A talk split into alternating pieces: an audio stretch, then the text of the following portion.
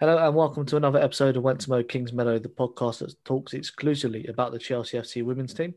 I'm your host Dean, and on this week's show, in part one, we review Chelsea's progression in the Champions League with victory over Atletico Madrid and our first trophy of the season thanks to our win over Bristol City in the Conti Cup. In part two, we round up the latest news from Kingsmeadow. In part three, we look ahead to our next fixture against Everton on Wednesday, and in part four, we've got your emails. This is episode sixteen of Went To Mow Kingsmeadow, entitled "Oh, Maren Mjelde." You got to sing that bit. I'm very sorry you had to listen to that, but there you go. Anyway, before we get started, we need your help to spread the word about this podcast. So if you enjoy what you hear, tag us in a tweet, share us on Instagram, or how about leaving a nice five-star review on Apple Podcasts, as it helps other supporters find the show. We would really appreciate your support. Uh, now, joining me this week, as ever, is my wonderful co-host, Jane. Jane, how are you doing this week? I'm good, thank you. Very happy with the results this week. The trophy on Sunday was actually our second trophy mm. of the season. Obviously, we won the Community Shield at the very beginning. Proper trophies. So I'm going to class yeah. it as our second trophy. No, we're not Arsenal now. Come on, proper trophies. um, also joining us this week, I'm delighted to welcome back to the show um, senior editor of the Chelsea Social, Rob Prattley. Rob, how are you doing, sir? Yeah, I'm not too bad. Thank you very much. Um, again, quite happy for picking our second trophy as we go for the quintuple. Um, but yeah, no, it's been a good week, I think, all things considered, all the news. So yeah, probably hard to complain at this moment in time. Yeah, should be on the whole very positive um, podcast this week. Uh, let's dive straight into our match reviews then. And last Wednesday afternoon, Chelsea travelled to Italy to take on Atletico Madrid due to COVID restrictions in the second leg of the round of sixteen in the Champions League. Jane, take us through the, all the important information from that game. So Chelsea lined up this one in a four two three one formation with Anne Katrin Berger in goal, a back four of Niamh Charles, Maren Mjelde, Millie Bright and Jonna Andersson. Melanie Lewis-Poles and G were the midfield two, with Fran Kirby, Pernille Harder and Sam Kerr supporting Bethany England in attack.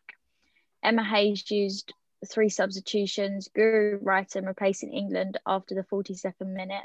Harder was replaced by Jessie Fleming after sixty-eight minutes, and in the eighty-fourth minute, Hannah Blundell came on for G. This left an unused subs bench of Musovic, Telford, Carter, Ericsson, Spence, Fox and Beaver Jones.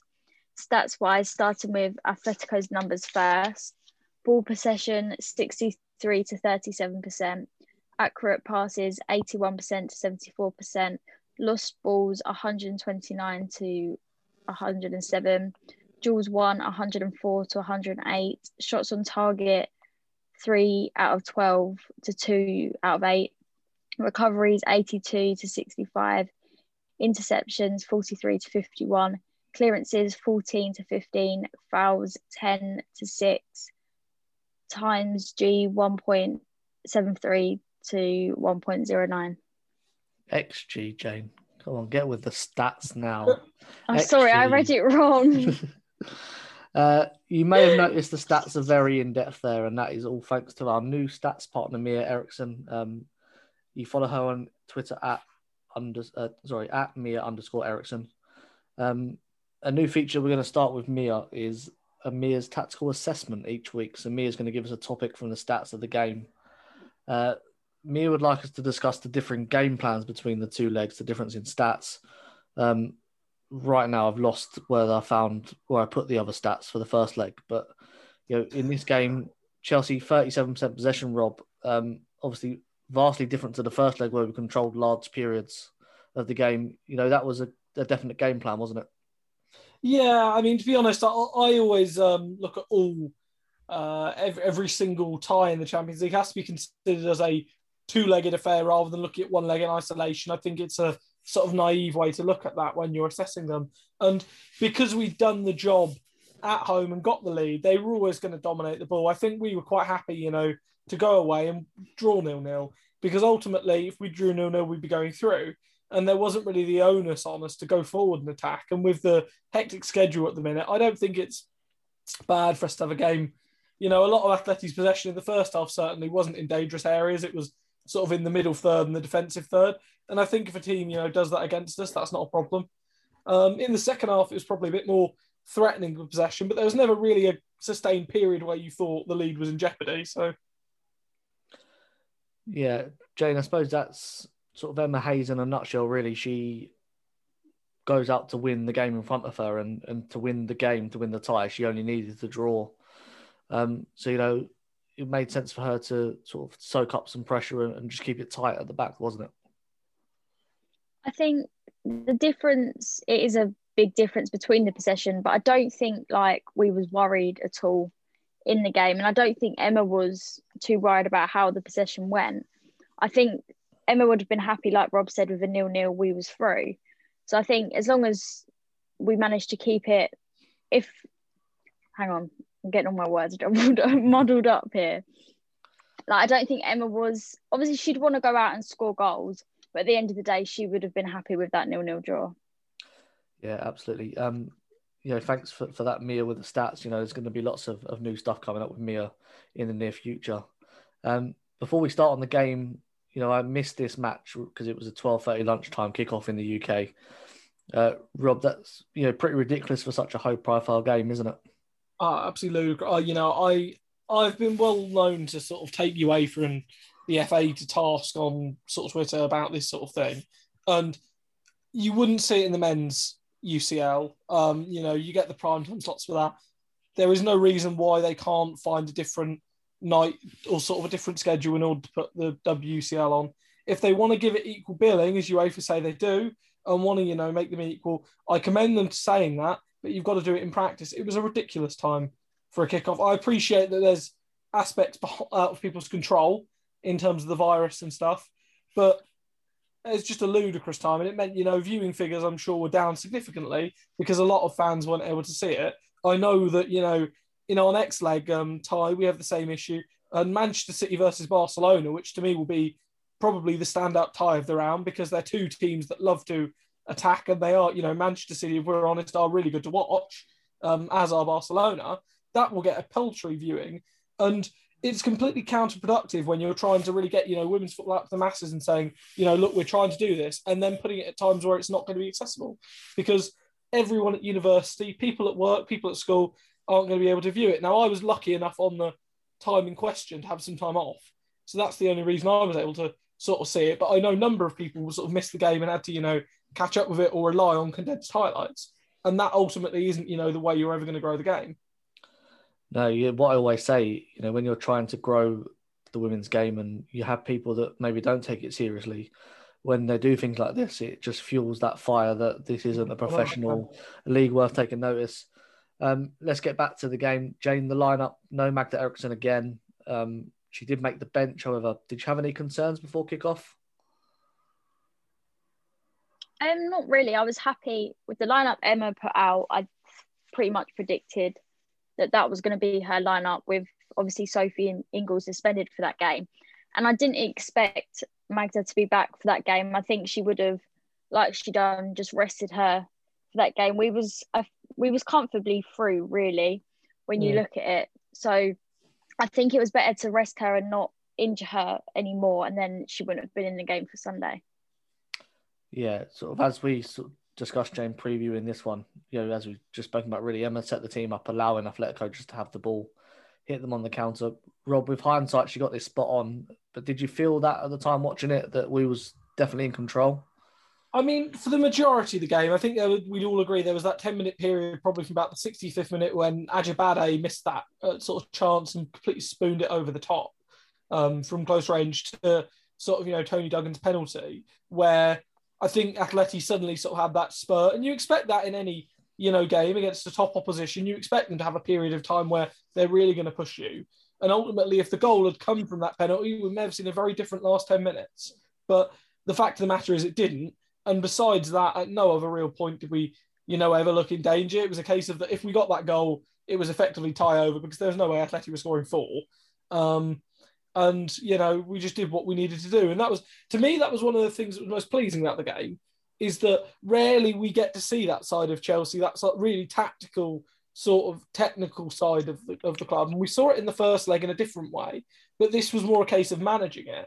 And one of my big, I suppose, complaints before in U W C L, if I have, you know, any gripe of Emma, and I think this is, you know, a valid one, is that there have been games where we haven't managed the game effectively. we've, against Wolfsburg, for instance, a couple of years ago, I remember we had those two quickfire goals and we were completely out of the tie because we just looked totally punch drunk. Or against P S G when we were fighting back deficits, okay, we did eventually turn it round, but it was more due to the fact that we scored in the last minute, not due to a concerted amount, you know, a long amount of pressure. It was more due to getting somewhat lucky in that. And this year it feels like the entire, there was sort of a real switched on mentality from the squad of the, this is how we're going to do it, this is the game plan. And ultimately, you know, Lindahl also made a couple of very good saves. So it could easily, you know, have been tie over even before that. Yeah, Jane, I suppose when you've got a front three of Kirby, Kerr and Pernille Harder, you know, it's a great trump card to have because although we allowed Atletico to have the possession, they're always worrying about what we can do on the, on the counter. And, and all three of them had good chances to score, didn't they?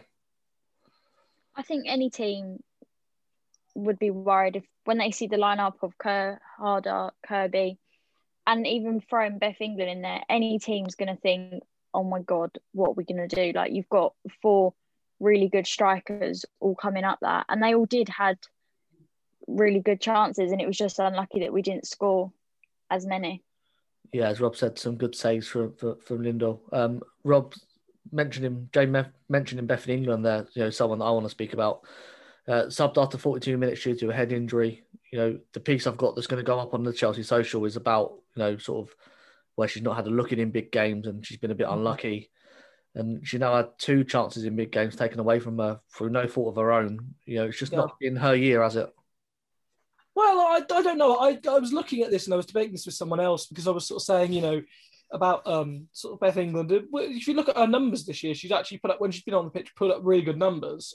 Now, I think what she's perhaps, um, you know, this last year, let's face it, sort of, I think Sam Kerr, would be fair to say, took a while to adapt to W S L. Um, and, you know, wasn't necessarily at her best. Obviously, Kirby had pericarditis, so was sort of missing. Um, Beth England, um, obviously Pernille Harder wasn't even here. So Beth England, I think, stepped up and really filled that sort of void last year and should be commended and credited for that. However, as you're always going to see with world-class players, they're going to come back sort of, you know, firing and sort of, I think, I don't think any of us would have expected Kirby to come back at the level that she's at, where she's now, I'd say, twice the player she was beforehand. I mean, she's absolutely, you know, incredible at this moment in time. Sam Kerr has finally, after that, all of those promised last year, it's now clicked into gear. And she's now showing why she is one of the most complete strikers in world football and has that, you know, raw pace and ability. And Pernille Harder, you know, I, I tweeted yesterday, there are two types of people in the world, those that think that understand Pernille Harder and those that, you know, the sport of football isn't for them. Um, and I, I stand by that one hundred percent. So I think Beth has been unlucky in the sense that she's got really good players competing against her. But I think when she's been on the pitch, she scored some, you know, big goals. She scored those key goals early in the season in that game against Everton where we were labouring and sort of got those goals and suddenly took that away from them. She's scored key goals in other games. And I still think, you know, there is one hundred percent a place for her. I think it was really unlucky, you know, the concussion in the second leg, uh, judging on the reports of how it was um, treated, you know, uh, sort of Emma Hayes was not happy about that, about how the referee approached it. Um, I think, you know, it should always be taken very, very seriously. But at the same time, if you're going to take it seriously in a case like that, I think you have to also apply the same rule. In the first leg, I thought A K B should have come off after she took that knee to the face of Erin Cuthbert, because I find it very hard to believe you can still, you know, be completely coherent and focused after that, in especially such a high-profile moment. So I feel they need to not pick and choose with the law. Yeah, definitely. Um, as they grow into learning that law and, and using it more in game situations, we might see some more consistency, hopefully. And, you know, for Beth, for me, it's, you know, players are going to want to play in those huge games and those huge moments. And, you know, I'm sure she will come back as the others have and really raise her game as well. Uh, mm. Jane, half-time, Chelsea got in at nil-nil, forty-five minutes away from the quarterfinals. Um, obviously, Atletico were going to try and get back into the game with a bit more intensity, but, but how are your nerves ahead of the second half? Because I know you can be a worrier, can't you? Oh, I always worry the littlest things. I, w- I wouldn't say I was like too worried. I was thinking if Atletico come out, they could change this game around. Obviously, they was going to have to score three goals um, to obviously get through. But I wouldn't say I was too worried as what I've been in previous games. Yeah, I suppose, Rob, Atletico did look dangerous with the pace of Ludmilla and, and Duggan being a lot more involved in the first leg. Um, mm-hmm. But it never felt like we were defending with our backs to the wall. You know, I can only really think of this, the one save from A K B, which was the Duggan volley to, to speak of. You know, yeah, no, no, exactly. We kept them at arm's length, really, didn't we? Yeah, I think, you know, looking back on it, I think it was, well, again, I spoke to an Atleti fan afterwards and sort of said, how did you judge it? And they sort of said it was a microcosm for their season, because the big moments they had across the tie, they sort of, you know, in being pretty honest, they bottled them. And then they were caught in sort of two minds in the first leg as to whether attack and whether defend, and did really neither. And then the second leg, for a lot of it, they were caught like that. And they said, you know, the most pleasing period in the second leg was after Ludmilla surprisingly came off, and because she'd sort of gone off, so many of them lean on Ludmilla and rely on Ludmilla to come up with something excellent, and her going off sort of freed them in a little bit, and they had their most dangerous sort of period. And they sort of said, you know, they feel like, whereas the comparison they sort of said is, with Chelsea you have Harder, and if Harder's not performing, you've got Kerr, and if Kerr and Harder are both not performing, you've got Kirby, and if they're all not performing, you've got England, and if she's not available, you've got Wrighton. And there's so many people there. Whereas at Atleti, and I think this is, can be said at the same as, you know, Arsenal in W S L, there's such a reliance on one key player that when that key player is missing, and obviously Arsenal in Miedemeyer, when that one key player is missing, then suddenly it's a completely different ball game and a completely different, you know, way you have to approach it. Yeah, as was shown when when Miedemeyer went missing in our game um, recently in the league. Um, You mentioned big moments, and they don't get much bigger than penalties. And, and this tie really was decided by spot kicks. Two missed by Atletico in the first leg, obviously. Another in the second leg. Whereas Chelsea, two penalties, both scored by Maren Mjelde.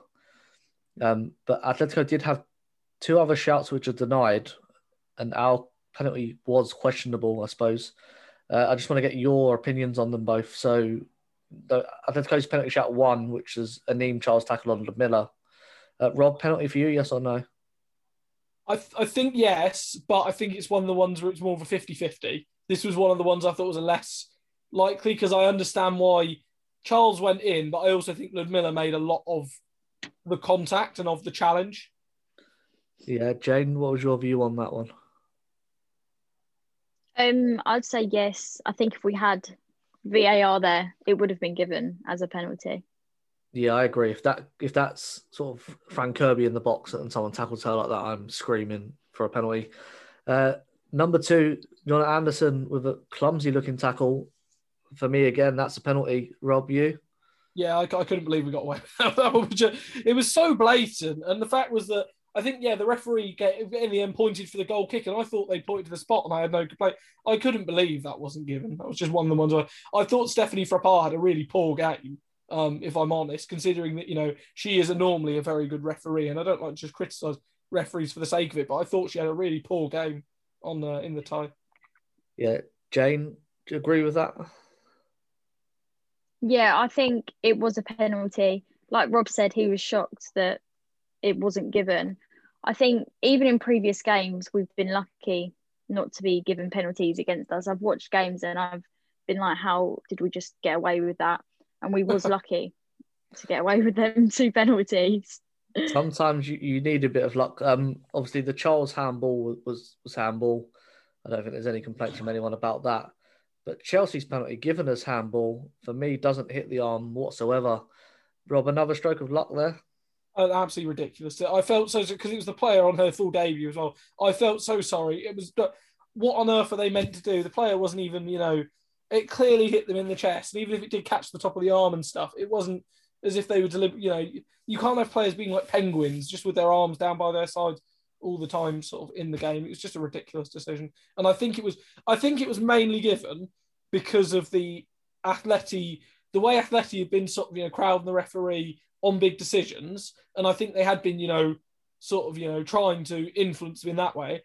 I think that was, you know, a bit of a backlash in that regard, of that she'd given the big decision at one end, that I think, you know, realistically the penalty wasn't controversial in any way, shape or form. But you always see when referees do that, they like to try and even up the big decisions to not be, you know, the critical point. And this was just an easy sort of one to give. It was a ridiculous, ridiculous decision. Yeah. Jane obviously shouldn't have been given, but you know, Maren stepped up again from the spot and you know put in a, a huge goal which sort of killed the tide, didn't it? You know, under pressure, Maren from the spot's been fantastic. Yeah, I think obviously it wasn't a handball. The player was just there. There's nothing you could do to get out of that. But yeah, Maren stepped up to the penalty spot, no fear whatsoever. And I think she's she's done. She played brilliantly the the both legs against them. Like it was just excellent. Yeah. So Atletico did get one goal back. You know, the game finishing one one, and we we praised Chelsea a lot for their game management, for the way they played over two legs with with, with ten players in the first leg, and then you know, the way they set up in, in that second leg. But you know, the harsh reality of this competition is if Atletico had been more clinical from the spot, you know, with the three penalties they had, or had the other two been given, you know, Chelsea would be out of this competition. And I think, you know, Emma knows that. And I think she'll be demanding a lot more from her players. Um, luckily for us, they didn't get those decisions and they didn't score those penalties. So we are through to the quarterfinals of the Champions League. Uh, Jane, run us through the player of the match vote from this game then. So this, Chelsea Women's Supporters Group had their player of the match poll over on Twitter after the game.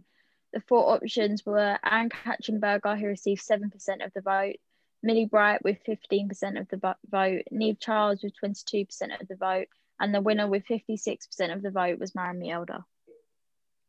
Yeah, another great performance from Mjelde. You know, so I noticed, Rob, even in the highlights, was her intelligence in her positioning at centre-half, you know, movement mm. across attackers to prevent you know, goal-scoring chances.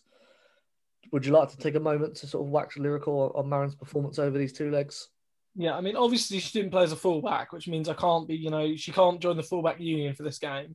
But I thought, yeah, I thought Maren was just excellent. It's one of those, one of those things I think you see with older players, and I've noticed it in Chelsea men's with Cesar Azpilicueta, is that the older sort of players, the older players as they get, they get that sort of nous and that understanding about them, and that ability just to read the game so much more, and that complements, I think, at times for a lack of pace, because I think you know it'd be fair to say that Mjelde isn't the quickest um, sort of fullback. She's not slow, but she's not, you know, lightning fast. But the ability of sort of reading that and just reading sort of, you know, the balls in behind, reading the state of play and also playing out from the back. That's one thing I thought we did surprisingly well, um, considering that we were lacking sort of Magda Eriksson, and she's usually very, very good for sort of that long pass, and as is Millie Bright.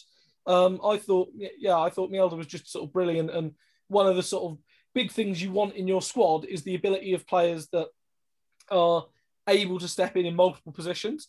And that's one of the big benefits, I think, this year we've got of Chelsea, is that there are a number of players that, you know, could play. I think, for instance, Harvey Kerr, Kerr, Kerr Harder, Kirby and Kerr could all play anywhere across the front three. I think Harder can play anywhere in the front three or in the midfield. I think you could play, you know, Jonna and Maren both, if needed, could play at centre-back. I doubt they want to regularly. You've got Niamh Charles, who can fill in at right-back, right-wing-back, right-mid, right-wing, you know, even on the left-hand side as well. So there's that level of versatility, and I think that's something that I've struggled to think of many other clubs in Europe that have that level of versatility. Yeah, you know, a, a very valid point, because we, you know, we went through two legs without Magda Eriksson. Obviously, we had to shuffle the back four after ten minutes in the first leg, so we will... We'll take our luck in this in this tie and hopefully carry that on to the next next round. Um, let's move on then, shall we, to Bristol City and the Conti Cup. Now, before we get into the Bristol City match review, um, I want to talk about the charity fundraiser from the Chelsea Women's Supporters Group. Uh, Rob, the C F C W social teamed up with them on this one. Um, why don't you sort of tell us about what it was, the charities, and how much you actually raised in the end?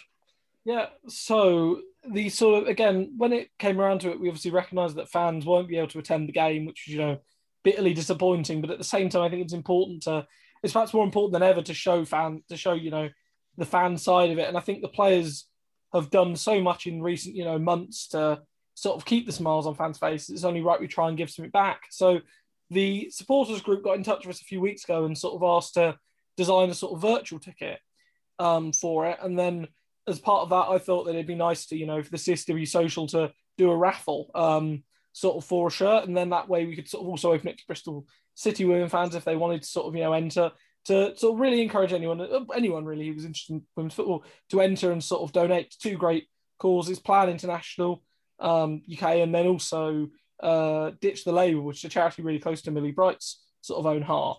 And uh, yeah, it was sort of a fantastic sort of thing. Within the first sort of twenty-four hours, we'd already sort of doubled our original total. Um, we'd also had two players donate, and a number of members of the squad sort of share what it was all about. And in the end, we managed to raise a brilliant sort of uh, two thousand five hundred twenty pounds. Um, so and massive congratulations to Kerry Evans and all of the supporters group for this, you know, brilliant, brilliant venture. Delighted to have been any part of it with the C S W social. Big thanks as well to Katrin and to Jess for their beautiful design of the um, virtual ticket. And congratulations to Paula Fitzgerald on uh, winning the shirt. We're looking forward to showing off that. She's picked a Maren Mjelde shirt, which I think, you know, we can all agree is probably the right choice after Sunday.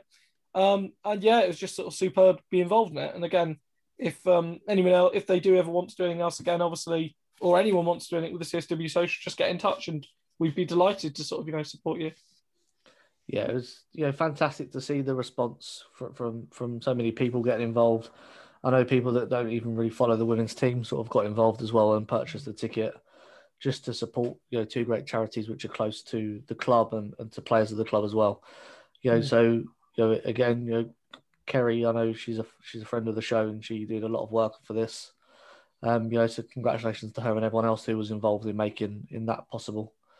Um, let's get to the game then. Jane, let us know the all-important information from this cup final. So Chelsea lined up this one in a four four two formation with Berger in goal, Mjelde, Bright, Ericsson and Andersson in defence. Ingle, Lube, Poles, Fleming and Wrighton made up a midfield diamond with Kerr and Kirby in attack. Emma Hayes made full use of her available substitutions, bringing Erin Cuthbert on for Lube, Poles, Hannah Blundell on for Jonna Andersson, Niamh Charles for Kirby, Jess Carter for Sam Kerr and Drew Spence for Sophie Ingle. This left Musovic, Telford, Jisoo Young, Pernille Harder as the unused substitutes.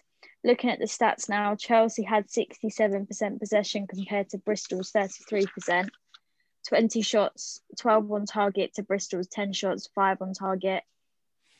Chelsea mass- massively outperforming their X G of three point nine six.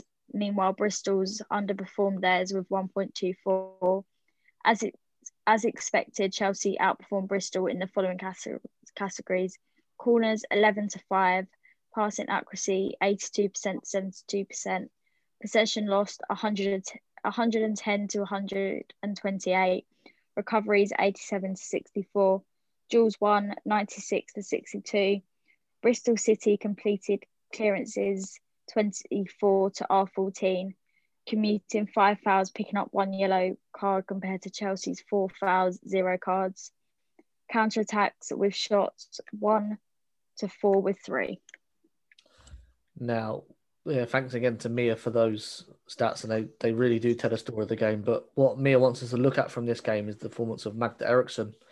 And in Mia's own words, what she said to me was Magda had a brilliant game, passing actually eighty-five percent. She had seven defences, duels, and one all seven.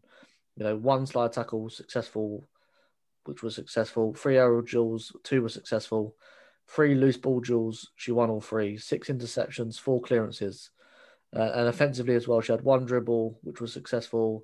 One offensive duel, which was successful. She had two touches in the opposition penalty area. Uh, the only thing that sort of differs from a usual game is she usually attempts sort of one point six seven progressive runs on average per ninety.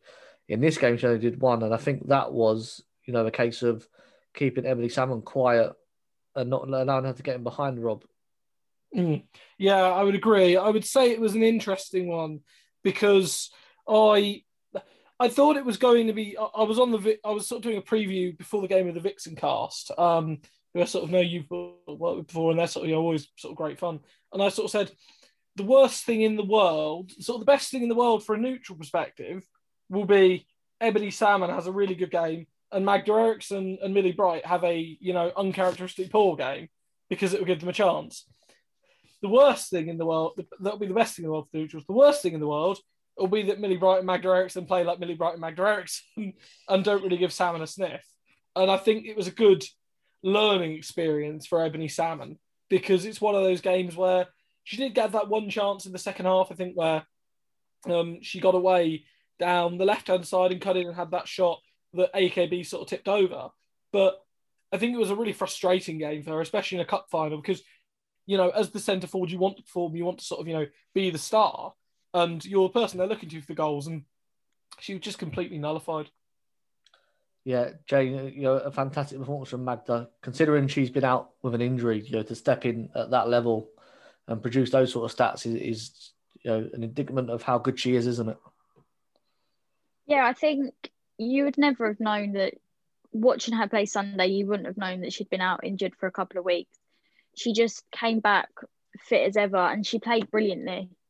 And like Rob said, Millie Bright and uh, Magda could have had a game not so good, and Ebony Salmon could have got through, but they were just on top performance and they stopped her at all chances. Yeah, and as we discussed in the preview to this, Jane, you know, some rotation from Emma, but on the whole, that is a very familiar looking team. Was you surprised with the lineup, or was sort of that was what you was expecting on, on the whole? Um, I was sort of expecting the lineup she put out. Um, I did say, I'd spoken with my mum before the game. I said, what do you think she's going to do? Is she going to play a different team completely and give players a chance? Then I was like, but really, it's a cup final. You've got to put out your strongest team, no matter what team you you were playing. Bristol could have come out and been like, performed fantastically, and we might have had no chances whatsoever. So I think, I think I wasn't shocked at the team she put out, because I knew Emma wanted to come out with this with the win. So she needed to play her strongest team. Yeah, Rob, I suppose the one surprise of the team was was Jessie Fleming in for Pernille Harder, yeah. uh, who was left on the bench. Um, was that just to rest Harder? Or was that tactical for Emma to sort of get that midfield diamond and nullify the supply chain to Ebony Salmon? I mean, I think you could probably make arguments of both. I think Pernille probably taking the knot midweek. It was one of those games where you could probably afford to have her on the bench, because ultimately, you know, due to the nature of how games against Bristol have gone this season, we haven't necessarily always needed Pernille Harder on the pitch, let's be completely honest. And it's more important to sort of rest her for the big games coming up, like Everton and sort of, you know, other sort of huge matches in the next couple of weeks, the reunion with Wolfsburg as well. Um, and I think for Jessie Fleming, it was also obviously, you know, a big chance to come in, uh, okay, not necessarily the strongest opposition, but a big game, and to come in and really, you know, prove a point almost, because I think there was a lot of, um, you know, hype about Jessie Fleming arriving in the summer, and arguably through no fault of her own, she, you know, hasn't hit that height yet. And it was more of a case to see that from, see, you know, see the real side of Jessie Fleming was what I was more interested in sort of coming out. So I think that was the sort of tactical aspect of it, was you're playing in your preferred position, show us what you can do. Yeah, she had a couple of good games before the international break, and then she sort of hasn't been able to get back into the team. And you know, I thought she did fantastic, really. Um, Jane, in the preview to this with Tracy, we said it might be a bit of a closer game than normal because it is a cup final. Teams are always up for it. Um, but Chelsea just come out flying. Um, Sam Kerr, get, Sam Kerr, sorry, getting her first after just two minutes. You know, if you were going to write a perfect start to the game, that was how you'd have written it, isn't it? Yeah, definitely. Like you said, with Tracy, we said that we didn't think it was going to be as easy as it actually seemed. But as soon as Sam got that first goal, I thought actually maybe this could be a high goal scoring game again. Yeah, and then Rob, after ten minutes, you know, it goes to two nil. Bristol City looked all over the place. It felt like game over even then, didn't it, with eighty minutes to play? Yeah, I, I've got to be honest, it was one of those ones where I, I, I said I don't like to see it as a mistake for the second goal, because, okay, they did dwell on the ball, but it was due to the press and just how perfect the press was. And in that opening ten minutes, and I said this, um, you know, on the Vixencast, that I think if we'd have come against any team in Europe with that opening ten minutes, the intensity we were playing at and the speed we were playing at, you know, we'd have scored goals against anyone. If we'd have started that way against Atleti in the away, in that tie in midweek, we'd have, you know, been two nil up against Atleti. Um, Uh, yeah, it just, you know, it was when you get a second goal in a game and you get a two nil lead. I t- two nil is usually a dangerous scoreline, because as soon as a team gets back into it, but with Chelsea women, I can't think of the last time we've let a two nil lead slip. A two nil is basically the same as a three nil, and it very quickly becomes a three nil.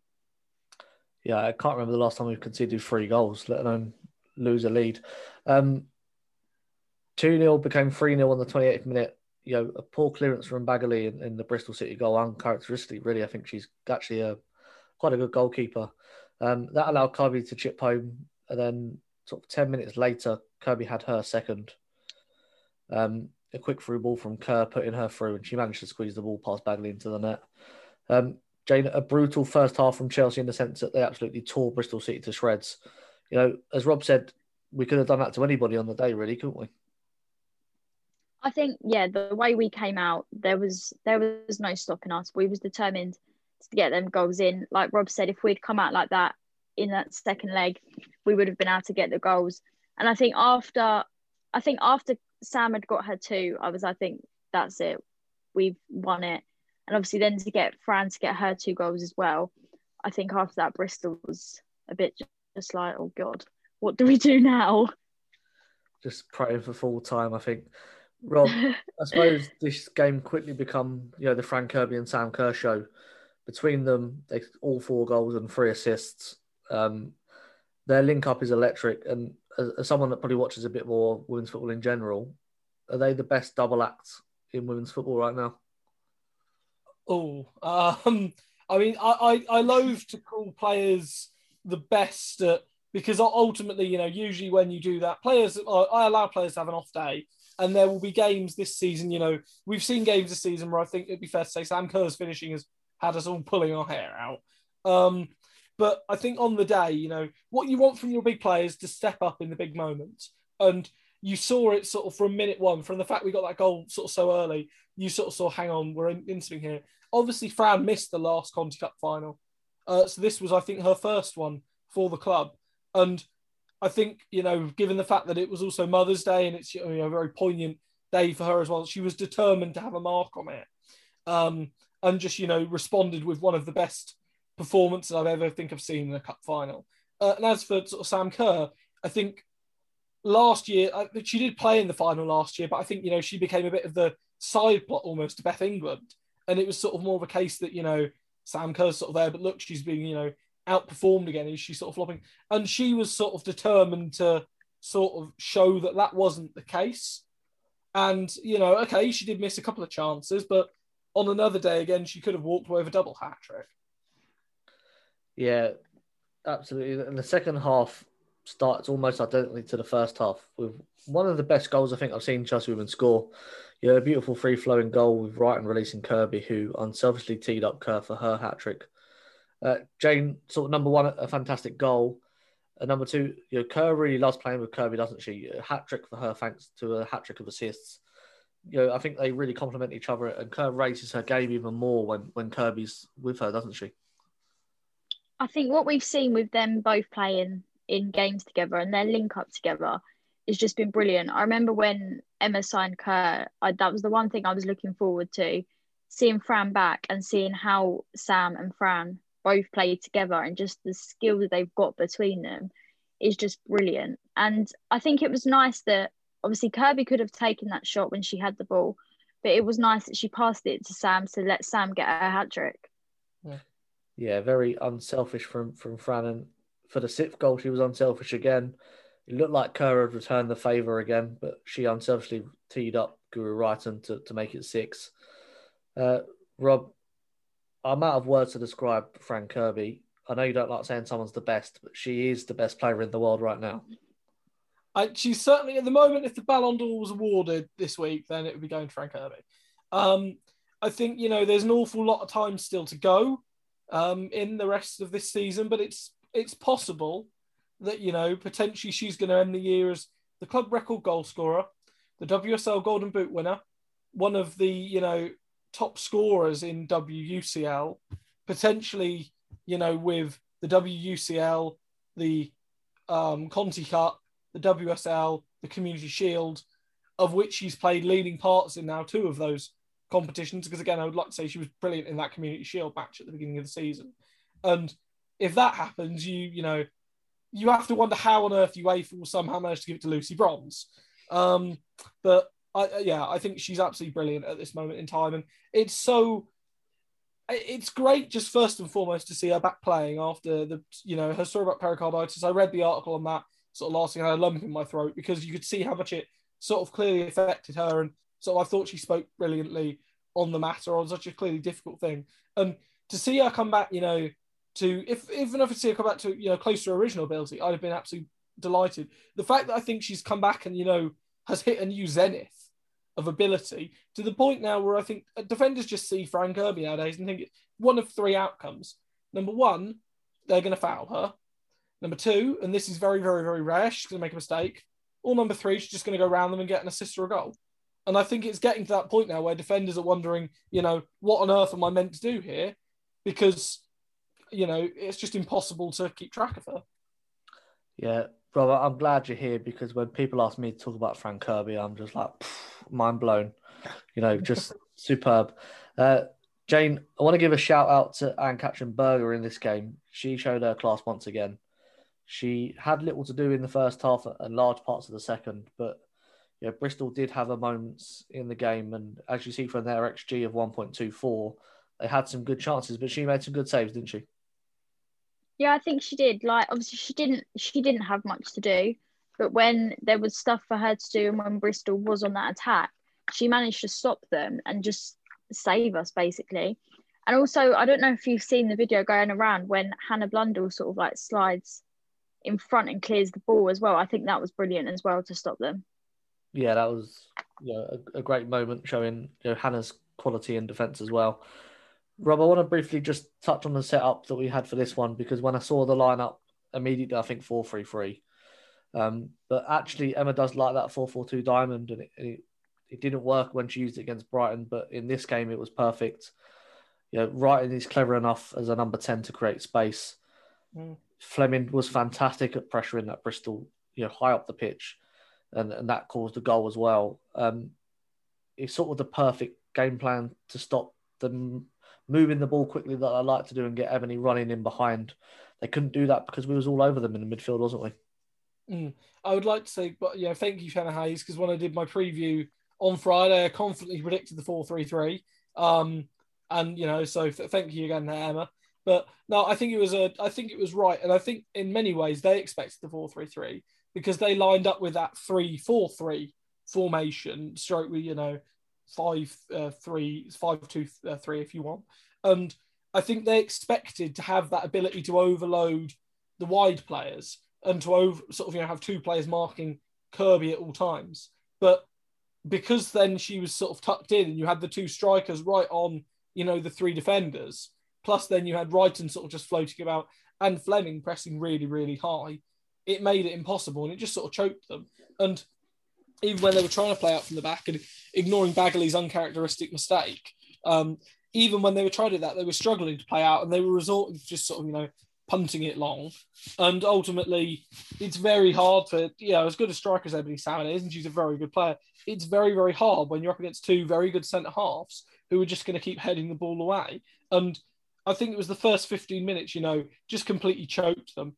I, you know, every time they got up the halfway, and it was coming back at them and coming back. And it was just a case of, you know, fighting sort of, you know, and scrapping and just trying to not concede too many times. Because I think, you know, on another day, I think it was um, both uh, Ericsson and Bright both went close from set pieces. And there was that ludicrous handball by Jonna Daniels. I'm still not quite sure how on earth she got away with saving it on the line. But, uh, you know, it could have been five nil in about sort of twenty minutes. But in the, at the start of the game, you know, Fran was running through, and even when Bristol were, were getting there and tackling her, they were sort of looking at each other like, am I supposed to be doing that, or is that someone else's job? Because we set up differently to probably how they expected. Um, an almost sort of perfect afternoon for Chelsea, I suppose. Six goals scored in a cup final, a new record. Uh, Harder and G not playing at all, you know, being able to rest. Um But, and it, a pretty big but, you know, the afternoon was somewhat soured by that injury sustained by Maren Mjelde. Um, a pretty innocuous looking challenge on her, but you knew immediately from her reaction and others around her that that was, you know, a very serious injury, didn't you, Rob? Yeah, oh, it was horrendous. I mean, you you heard the scream, and I think that was what really sort of did it for me. Is I, and again, I, I will criticise by them. One of the things I love about the women's game is the lack of simulation and the fact that, yeah, and I mean, this is the sort of the principal way. When players go down, you know it's genuinely a serious thing. You don't have players flopping all over the place like fishes like you do in the men's game. Um, and it was just, you know, absolutely horrendous sort of to hear that sound, and to see, you know, the reaction. I thought it was ridiculous personally of the referee to put Palmer, because I don't think Palmer was trying to do anything. And I, you know, I feel in the end booking it, it wasn't a foul. It was an innocuous challenge. And unfortunately, these sort of things do happen in football. And yeah, it was just sort of so sort of awful. And I think it, you know, it did. It was serious. And, you know, you don't want to, you never want to see a fellow professional injured like that. Yeah, uh, Jane, I suppose you could tell after full time, the final whistle blew and the players were on the pitch waiting for the, the trophy. You could see how they was affected by that injury. You know, several players in tears and, you know, other players um, comforting them. I suppose the the good thing you take from that is you can see the team spirit from Chelsea and how they all rallied round each other in a moment of, of sadness, really.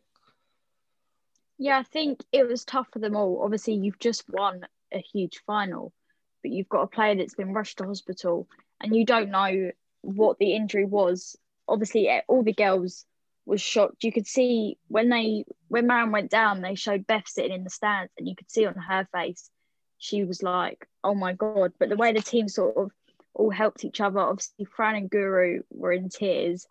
They, I think they was affected the most. They all just helped each other and managed to get through and celebrate the trophy lift. Yeah, like I said, bittersweet celebrations, but it was sort of lovely to see Kirby and Wright and having Maren's shirt and lifting that up during the celebrations. Yeah, Rob, I sat watching them, you know, just with the biggest smile on my face. You know, I thought someone was chopping onions, but I think I was just crying. Um, there's nothing better than lifting a trophy, is there? No, not at all. And I, I would say that having watched us numerous times lose Conti Cup ties, I remember us losing to London Bees a long, long time ago, and seeing us, you know, continually go out in the Conti Cup. It's nice over the last couple of years to actually, you know, win it regularly and to not just see Manchester City or Arsenal get to the final and claim it. Um, yeah, it's just a great feeling. Yeah, congratulations to Emma and the team. You know, twenty twenty-one Continental Cup winners, a second successive win in that competition. Uh, Jane, run us through the player of the match uh, from this one. So Chelsea Women's Supporters Group held their poll over on Twitter. The four options were Sam Kerr, who received fifteen percent of the vote, the vote.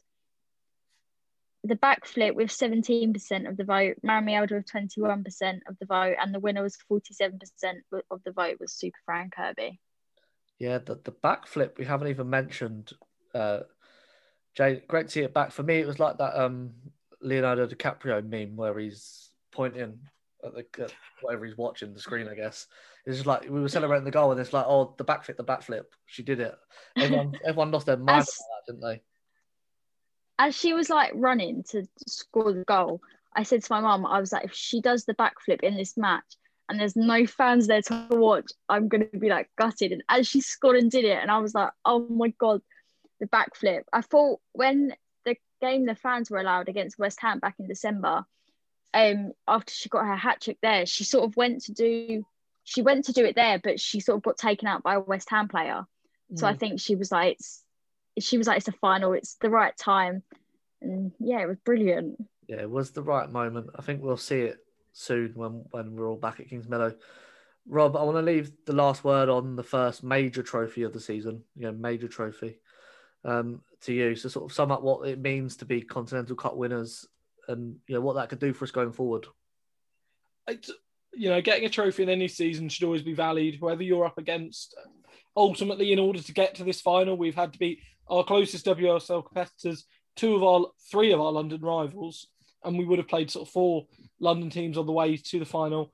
We have had to, you know, see everyone in the squad um, really contribute, and it's just a great springboard, isn't it, to go into, you know, what could be an incredible end of the season, knowing that there's already one piece of silverware in the bag. I think it just gives you that confidence, doesn't it? Just gives you that extra boost that you need to go into, you know, the following weeks. And I think uh, we saw that last year a little bit with, you know, the way everyone looked so confident after the Conti Cup um, final, and then obviously sort of football did stop. But I think, you know, even still, if we'd have continued, we'd have been put in a great place. And now we're just, you know, in a brilliant situation. Yeah, absolutely. Agree with that wholeheartedly. You know, another trophy. Emma Hayes, the most successful Chelsea manager of all time, in, you know, eclipsing all the previous records set by, you know, manager of the men's team. You know, so huge congratulations to her. Uh, that wraps up part one. Join us after this short break when we'll be discussing all the news from Kingsmeadow from the past week. Das Leben kann hektisch sein. Warum nicht dem Alltag entfliehen und in die magische Welt von Evermerge eintauchen? Evermerge ist ein magisches Land, das mit jeder Entdeckung größer und besser wird. Werde ein Merge Master. Baue und sammle einzigartige Gegenstände oder verschönere deine eigene wundersame Welt. Im Land von Evermerge gibt es immer etwas zu tun. Evermerge. Jetzt kostenlos im App Store herunterladen.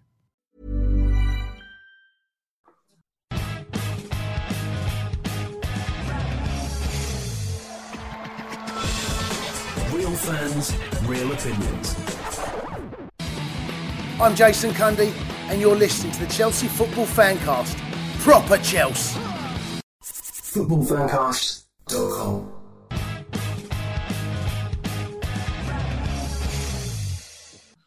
Welcome back to part two of Went To Mow Kingsmeadow. Time now for a news update. Jane, what's been happening in the world of Chelsea this week? Pernille Harder has been voted the Give Me Sport Women Player of the Month for February. She also won February W S L P F A Fans Player of the Month. Chelsea have been drawn with Wolfsburg in the Champions League quarter-final. The games will take place next Wednesday and the Wednesday after. The twenty-fourth kicks off at four o'clock. And the one on the thirty-first of March kicks off at one o'clock. Um, the winner of that match will face either Bayern Munich or Rosengard in the semi-finals. Both of the ties for the quarterfinals will be played in Budapest due to travel restriction. And the big news we've all been waiting for, Fran Kirby has signed a contract extension until twenty twenty-three. Yeah, Rob, what would you like to sort of discuss from that? The sort of Champions League ties or that Fran Kirby contract? I, I mean, I think it's all important. Firstly, congratulations to Pernille. It's not bad to see that a overrated flop who was sort of, you know, much worse than everyone else in the W S L and we overpaid for as one player of the month, but that was a fluke. Um, in the Fran Kirby contract news, well, I mean, I'm sure every W S L defender probably went to bed crying um, sort of that evening, hearing that news. And yeah, just wonderful to see. I wonder if she'll, by the time sort of, you know, that contract ends and we extend it again inevitably, she'll have reached one hundred fifty goals. Um, I think it's perfectly possible. In terms of the Champions League ties, I think we'd have taken Wolfsburg, let's be honest. I think we'd have liked Rosengard, but we'd have taken Wolfsburg. And I think drawing Bayern Munich in the, you know, potentially in the semis is a the better half of the draw, considering that on the other side you've got Manchester City, P S G, Lyon and Barcelona. Um, three very good sides are going to go out. I always say to anyone that in order to get to a Champions League final, when you get to the quarterfinal, you're going to still need to go ahead and beat at least two of the other best teams in sort of European football. And to get to a final and win that, you're going to need to beat three of them. You're going to need to beat over half the best eight teams and or almost half the best eight teams. And that is something that, you know, we have to now wait and see if we can get to that level. Yeah, well, Jane, you think we've got the squad to do so. Um A good draw for you in the Champions League? For me, I thought it was probably the best case scenario we could have hoped for. Yeah, I think I think I, I was happy with the sort of path we've been drawn down. Obviously, we're not going to face the likes of Lyon, P S G or Man City until the final. Um, I think I would have been, I would have preferred to draw either Bayern Munich or Rosengard in the quarterfinals first and then play maybe Wolfsburg in the semis.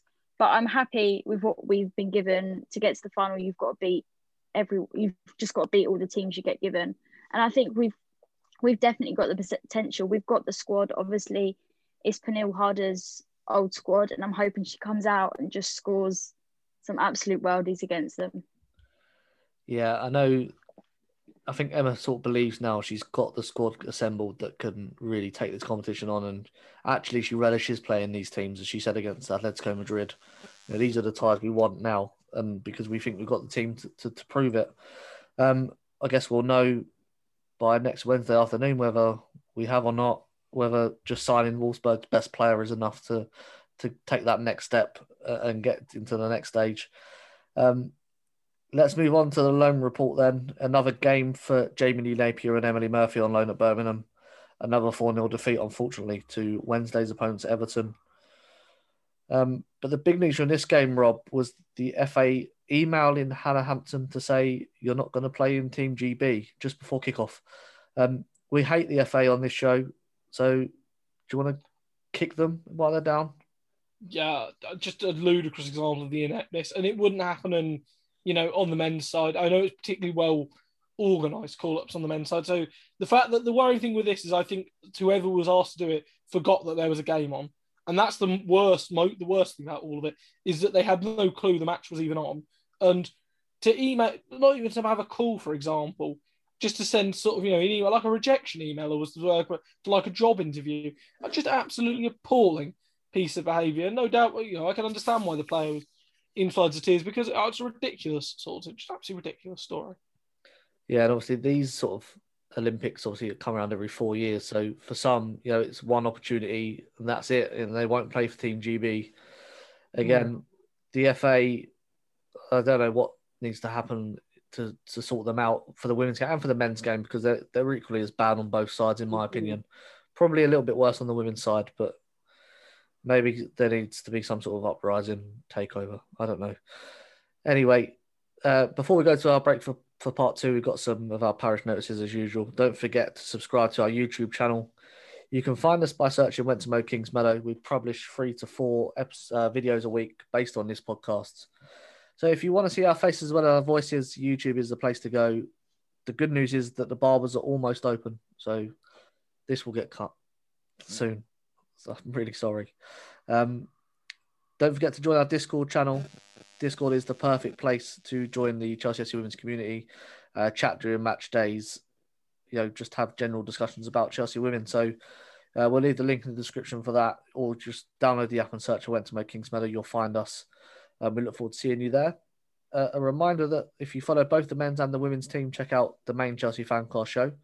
Uh, I was on it last night discussing Chelsea's nil-nil draw with Leeds. Um, They also have a Patreon account, so if you want to support the show financially and you would like to, there's no obligation to, but if you can help, then that's www.patreon.com forward slash Chelsea Fancast. Again, no pressure. The love for you for listening is enough. Um, and, you know, as you know, we want as many people talking about and listening to shows about this women's team, so make sure you check out and listen to London is Blue. You know, they did a, a good show on, on the final. Um, the team at one ninety-five, and the only other podcast that talks exclusively about the women's team that we know about, Fran's Fight Club. Uh, also, make sure you check out Rob's C F C W social. I've got a new column on there on the team. It's going live at some point in the future. I'll just leave that hanging for Rob there. Um, lots of amazing content that they produce um, day in, day out, so you really need to be following them. Uh, if there's someone else you think should be added to this list, then please let us know. We can help spread the word and get people following this team. And last but no means least, don't forget to check out the Chelsea Women Supporters Group on Facebook and Twitter. As you've heard from their cup final um, exploits, they are, you know, the heart and soul of, of Chelsea women. So, you know, the more supporters we get involved with them, the better it is for everyone involved in the team. Uh, now, that's all for part two. Join us after this very short break for part three.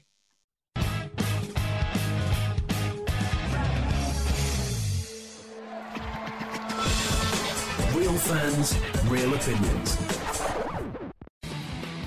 I'm Jason Cundy, and you're listening to the Chelsea Football Fancast. Up the Chelsea! football fancast dot com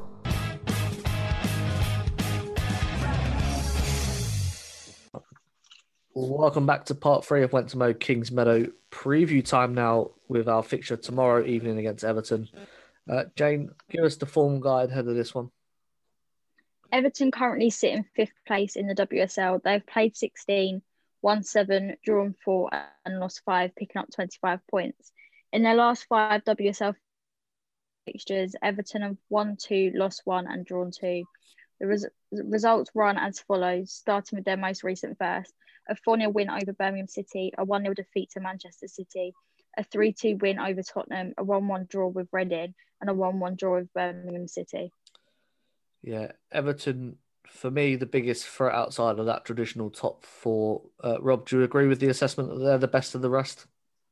Yeah, I think so. Um, I think, you know, they're one of those teams that are really difficult to play against. I think Willie Kirk knows exactly what he's got in his squad and knows that the sum is greater, the sum of the whole is greater than the individual parts. They work really, really hard. They've got good players in there as well. Um So excellent players like Hayley Rasso and uh, sort of other options um, sort of to really do damage to other teams. So it certainly won't be an easy game. I will say that I feel like, you know, we sort of won the previous game four nil against them, which perhaps is a little bit of sort of a gloss on the scoreline. But it does show that if we, you know, do start scoring, I think we if we can get a goal and sort of get a goal early, then it will completely change the complexity of the match. Yeah. Jane, Rob mentioned that that four nil win earlier in the season, but also important to remember that they did beat us in the F A Cup this year, although it was last year's competition. You know, so they've got to be respected, haven't they? Yeah, I think Everton are a brilliant team and they are one we need to watch. They've got the likes of Jill Scott now in their team. They've signed West Ham's Alicia Lemon, who's brilliant. And I think I think it's going to be a lot harder than the game we played at home last year. Yeah, I, I suppose, you know, that recent game against Man City will be the best barometer of, of how Everton are going to approach this game against us. Um, they set up in a five four one formation, defended very deep, frustrated City all game. Uh, City did manage to create chances by getting down the wings, uh, and who better to ask about the importance of our fullbacks than the fullback connoisseur himself, Rob Prattley. Rob, fullbacks, important game for them on Wednesday, isn't it? Yeah, hugely important game. I would say that I think it'll be interesting. Um, obviously, with Maren's injury, she obviously won't be sort of featuring for the rest of the season. So it'll be curious to see how we approach it, whether sort of say Hannah Blundell, who we know can slot in at left back and also at right back, sort of comes in, or if they continue to go with Niamh Charles. Now, personally, I would probably look to plump for Charles for that extra burst of pace, because I think if you have Charles sort of playing as quite wide sort of fullback and really bombing on, and then allowing Kirby to cut inside from that right-hand position, which is the one she's occupied the most this season, that's going to be an absolute nightmare for the left-back to try and do and to try and cover. And I think you're probably right in the four, the five four one, they're going to have the wing-backs sort of there. So it's going to be really important about pinging, the pull, uh, sort of pushing the wing-back back and sort of keeping them penned in. And if the only way you can do that is by getting, you know, your full-backs up the pitch, getting them really pushing. On the other side, I think Jonna has been really good this season and has been a usual consistent self, but this will be one of the really tough tests, because with that extra wing back going the other way, you've also got to manage, you know, being an outlet on the left-hand side to also defending and stopping the counter-attack. And, you know, Jonna, if there's one thing she does lack, it's maybe a yard of pace. So it'll be really interesting to see how that balance and that dichotomy works. Yeah, Jane, um, there's been a lot of games recently, you know, tough games, you know, big games, where it's not just a physical assertion on the players, it's also a mental, you know, toughness as well they have to show. There's going to be some temptation to rotate, and there's probably a need to rotate as well, but, you know, always we've got to keep Brighton in the back of our minds, haven't we? Definitely. I think that's the thing. After that Brighton defeat, I think obviously it's good to have rotation, but games like that, we can't take anything for granted now. We've got to play our most strongest squad every game, no matter what game we're playing. If it's the bottom of the league, the top of the league player, Emma's just got to put out her most powerful squad to come out and get that win. But I do hope we do see some like little rotation within the squad. Yeah, I think, I think Emma spoke before the game against Bristol and said, you know, this is my freshest team. And the fact that she was able to bring some of those key players off early in the game because the game was won, you know, she thinks that we're going to have a strong team for this one as well. Um, Rob, Everton, we've mentioned some talented players, you know, the likes of Jill Scott, Alicia Lehman. Um, who's your one to watch from the Toffees? I mean, I think, yeah, I think Scott is a really, really good player. And I think she will also, in her mind, she will have the thought in that if she can, you know, stop Chelsea in a way, she will be helping her parent club, and I think that's, you know, an important thing to remember. She'll be very fired up for it. Lehman, as we know, is a very good player, very trick winger. I do really like Hayley Razzo. She can be very inconsistent, I think is the word, but she has that bit of pace and that bit of quality on the wing to really cause problems. And I mean, the numbers this season don't read great, only sort of two goals and two assists, but she's got that pace, which is something fullbacks always hate defending against, and you can be sure that whoever she's up against will know they're in a battle. Um, so I think that's probably the one I'd really say is to sort of watch. The other option is also obviously Sandy McIver in goal, who is an excellent keeper again. Um, even in that four nil, she played very, very well. And I think she was unlucky not to be sent off against Birmingham for sort of that kamikaze sort of coming out. She did also get a head injury in there, so it'll be interesting to see, you know, she passed the concussion protocols.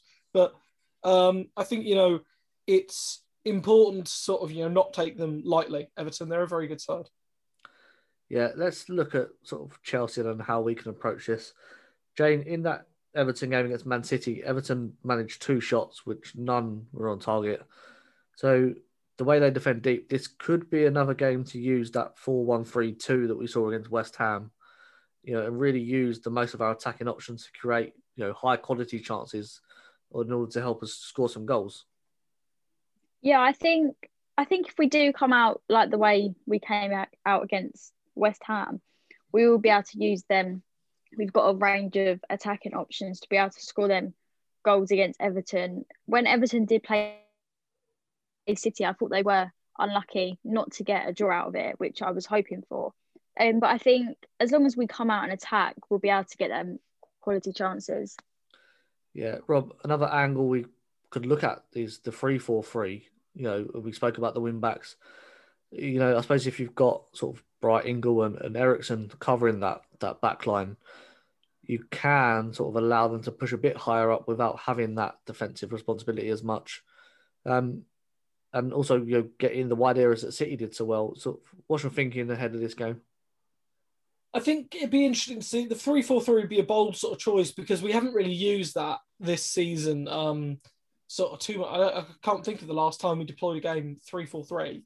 I think it's definitely an option, but I feel it'd be something more that, you know, if it was getting later in the game and it was still nil nil, or perhaps, you know, touch wood, it won't be, but if, you know, we were sort of losing um, and you need to sort of turn it around because it's such an offensive sort of formation.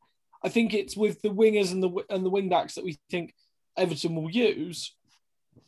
You have to be pragmatic, and I think first and foremost, we know they will come and they will be trying not to lose the game.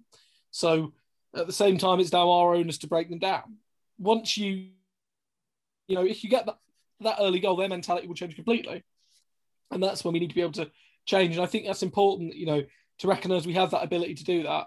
We do have the ability to play, you know, multiple philosophies and multiple, you know, styles of play. And that's something very few teams have. And it's such a boon to you to be able to do that. Yeah, Jane, I suppose that, so ability to have that comes from, from Emma Hayes, because she picks teams to win football matches, not to enforce a philosophy or demand her team play a certain way. Her style, as she always says, is winning. And if you look at the league table, given the number of games left, winning is the only thing that matters right now, isn't it? Yeah, we do. We cannot afford to lose any games, even draw a game. We, we can't afford to. If we want to win the league, we've got to come out in these last few games and get the three points out of every game, no matter what team we're playing. So I think as, as long as Emma puts her strong teams out and gives players the chances, we're going to have no issue in doing that. Yeah, let's well, let me pick a team then, and then I'll let you pick it apart.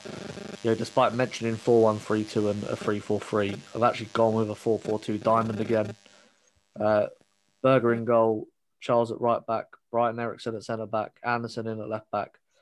Leopold's in the base midfield with Fleming and G as a midfield two, with Harder behind Sam Kerr and Fran Kirby. Um, I've not heard anything about Bethany England today, so I don't know if she's available. I know Sophie Ingle injured her ankle. Emma did say she would be available, but I don't know if she's fully fit.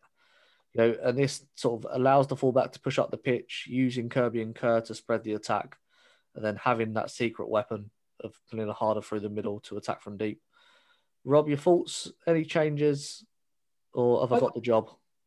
I, I, I quite like it. Um, the only thing I would maybe say, I think possibly would be an option for me, is maybe looking at using Cuthbert in the midfield if she's fit, over possibly over Fleming, because I thought Jay Fleming played well on Sunday, but it's more of a case of rotation. Um, and I also think Erin Cuthbert adds that extra sort of goal, sort of drive and impetus. We haven't seen it as much this season, but there's that real impetus in the midfield. And you have the ability in that to also dovetail her and Harder. So if she wants to go into the number ten role, she can go in there and Harder can drop back into central midfield. Yeah, I am a big fan of Erin Cuthbert in midfield. Um, but I thought, given Fleming's performance on Sunday, you know, I'd give her that opportunity to go again. I think she'll be, you know, fresh enough to do so. But, you know, if Cuthbert's in there, I'm a very happy man. Jane, how about yourself? What changes are you making to that team? Um, I think it is only one. I think I'd take Fleming out and put Cuthbert in. Just, I think it's tough. I think the game it is, I think Erin would do better mm. instead of Fleming in that midfield, and she'll be able to play, she'll be able to play up front if need be. Um, with the likes of Beth, I don't think she's going to be back until next week at the earliest. I think it's normally like two weeks they have to have out due to concussion. So unfortunately, I don't think we'll be seeing her. Okay, well, if you're watching this on YouTube, you know, comment down below. Let us know, are you Team Fleming or Team Cuthbert? I think I'm Team both, but um, you've got to pick a side on this. Um, predictions then, you know, f- for me, Everton are a good team, but I think we're going to have enough quality to score some goals. I'm going to go three nil, a nice clean sheet to, to wrap up what's been a good couple of weeks. Uh, Rob, your predictions? I think I'll go for a tighter one. I think I'll go for a two one win for late goal. Late goal for us to win it, or a late goal for Everton coming back? Just a late goal. Just a late goal, sitting on the fence. Late goal. Uh, learning from Dane, I think, there with those predictions. Um, Jane, how about you? Um, I'm going to go with a four nil win. Always the optimist is Jane with her prediction. That's what we love to hear. Right, um, that wraps us up for part three. Join us after the break when we've got your emails in the fourth and final part of this episode. Real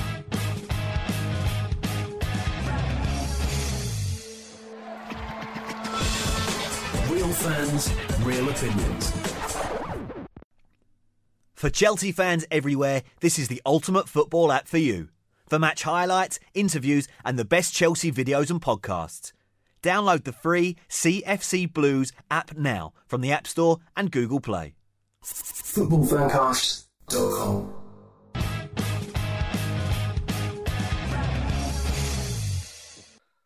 Okay, welcome back to part four of Went To Mow Kingsmeadow. Time now for your emails, and we've had the lovely Rudja Gupta in touch this week. Jane, what has she got to say for herself? Hi team, this entire week has been one of has been one of incredible highs. UEFA Cham- Women's Champions League round sixteen win, Conti Cup silverware, and a massive momentum heading into the business end of tournaments. I guess all that has been balanced by incredible lows such as football, heroic penalties taken by Maren Mjelde, followed by a devastating injury to end her season. Just a reminder for me to appreciate every player and their consistent performances. One of our unsung heroes now will only watch from the side- sidelines. On a lighter note, keep creating great content on the be- content on the best team in Europe. P S. I made a reaction video to the Conti Cup final antics. You can watch it here. Talk soon. Come on, you Blues. We'll leave that YouTube description in the like description section. Yeah, if you if you go on Twitter and follow at She Talks Ball, yeah, that's Rudja's account. Um, you'll find one of you know the very best Twitter accounts on you know women's football and Chelsea. Her reaction video to the cup final is hilarious. You know, the facials that she's pulling as the chances are happening, the goals are being scored when someone knocks on the door. You know, it's just worth watching, really. Um, talking of unsung heroes, I suppose it's when you get injuries to big players like Maren, Rob, that you sort of appreciate what they bring to the team. Yeah, I, I one hundred percent agree. And I think it I think it was especially difficult to see Maren get injured. Number one, because she's a huge part of the team and there's, you know, that aspect of it. Number two, she's also one of the older players, and it's always harder for older players to come back from injury um, just by the nature of it. And again, thankfully, it's not, she's said, you know, hopefully if all things go well, she'll be back by the beginning of next season. But, you know, ultimately some knee injuries have been worse, and it could have been a case where she's been out for eighteen months, potentially missing, you know, the Women's Euros, and as captain of, you know, a national a national um, country, captain of Norway, that would have been, you know, a huge sort of psychological blow. And the third one, I think, is also to note that she herself was credited a lot with Fran Kirby coming back, and Kirby says that she wouldn't be back in football if it wasn't for, you know, Maren Mjelde's support. So I think you always notice it that a lot more, but at the same time, looking at it from a sort of, you know, trying to put a glass half full, it's a chance for, you know, Niamh Charles to really come in and cement herself, or Hannah Blundell to come back into the team and remind us why she's such an excellent player to have in and around the squad, or someone else to step up. and step out of the shadows and really, you know, cement themselves and show why we've got the best squad in Europe. Yeah, Jane, as Rob said, you know, Maren's got the likes of Fran to sort of to lean on in these times. And, you know, that's sort of one of the best things about this squad, isn't it? That they are, as, as Emma said, you know, amazing human beings, and you can tell they really love and support each other, can't you? Yeah, I think they have, they've got the support. Everyone's there to support each other. Maren had an injury a few years, a couple of seasons ago. I can't actually remember when, but she had Fran at the time to support her. Fran's had injuries, and obviously she's had Maren there to support her. And I think as a team, Maren will get through it. Obviously, like she said, she said it's not as bad as everyone thought it was. I think where their stadium was empty and we heard her scream, that I think that's what made everyone think it was a lot worse, just because you heard that impact. Yeah, and obviously the way she left the pitch with the oxygen and, and straight to the hospital, you know, you, you're fearing sort of the worst for a player there. But, you know, the, the silver lining is it's not as bad. There is still surgery, but she should be back, hopefully. Fingers crossed, you know, at the start of next season. And, you know, we're all, you know, supporting Maren and sending her well wishes along her road to recovery. Um, remember, if you've got anything you want to say about the team, the show, or the latest game, the latest bit of news, you can do so by emailing us at went to mow kingsmeadow at gmail dot com. Uh, just make sure you get them in by Tuesday, the time we record, and we'll read them out on the show. No matter how big or small, um, we love to hear from you and get your opinions out there. So, you know, feel free to, to get in touch. And yeah, you know, I'm afraid to say that is all we've got time for this week. Uh, we'll be back next week to discuss that game against Everton. And we'll be joined by the wonderful Mia Eriksson to look ahead to our Champions League clash with Wolfsburg and that W S L game against Aston Villa. Uh, Jane, a pleasure to talk to you again about this wonderful team. Um, you know, looking forward to a, a big week again. Yeah, we've got a lot of games now. It's like back to back, and good to be talking about them. And hopefully, we'll be getting the wins. Yeah, this is the business end of the season, so yeah, really looking forward to it. Uh, Rob, you know, a, a pleasure again to have you back on talking all things Chelsea. You know, very knowledgeable, you know, great points, and you always get me thinking. Um, I'll have my next column to you by the end of the week. And I will actually post it on time this time rather than being an idiot. Yeah, it's okay. You know, we're not going to hold that against you. You know, you know, brilliant again. For, yeah, thanks for giving up your time to um to talk about the team with us, and you know, thanks for your work on that um the charity fundraising event for the Conti Cup final. I have to say, I did very little. All the credit should go to our wonderful team at C S W Social, especially the design team, and also to the supporters group. I was just there to sort of cheerlead a fantastic cause. Yeah, don't forget to follow them on, on Twitter at the C S W Social. Um, remember, you can follow us on Twitter at Mow Kingsmeadow, me at Dean Demirs, Jane at Jane Chapel X, and Rob at R J P Journalism. You can also find us on Instagram by searching at Went To Mow Kingsmeadow. Uh, don't forget, you can contact the show via email, get your points heard and read on the show. That address is went to mow kingsmeadow at gmail dot com. Uh, thanks for listening. Until next time, Chelsea fans, from Kingsmeadow to Wembley, keep that blue flag flying high.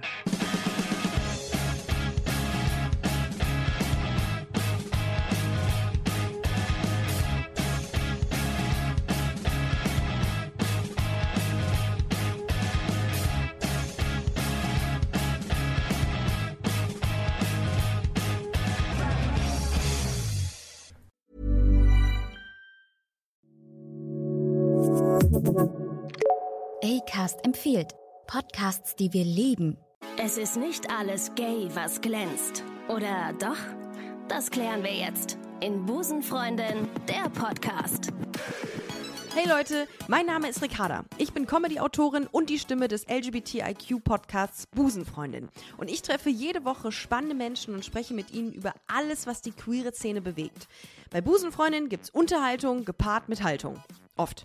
Also nicht immer, denn manchmal schweife ich auch ab, zum Beispiel mit Leuten wie Riccardo Simonetti, Sarah Kuttner und vielen, vielen mehr. Also schaltet jetzt ein zu Busenfreundin, eurem Lieblings-L G B T I Q-Infotainment-Podcast.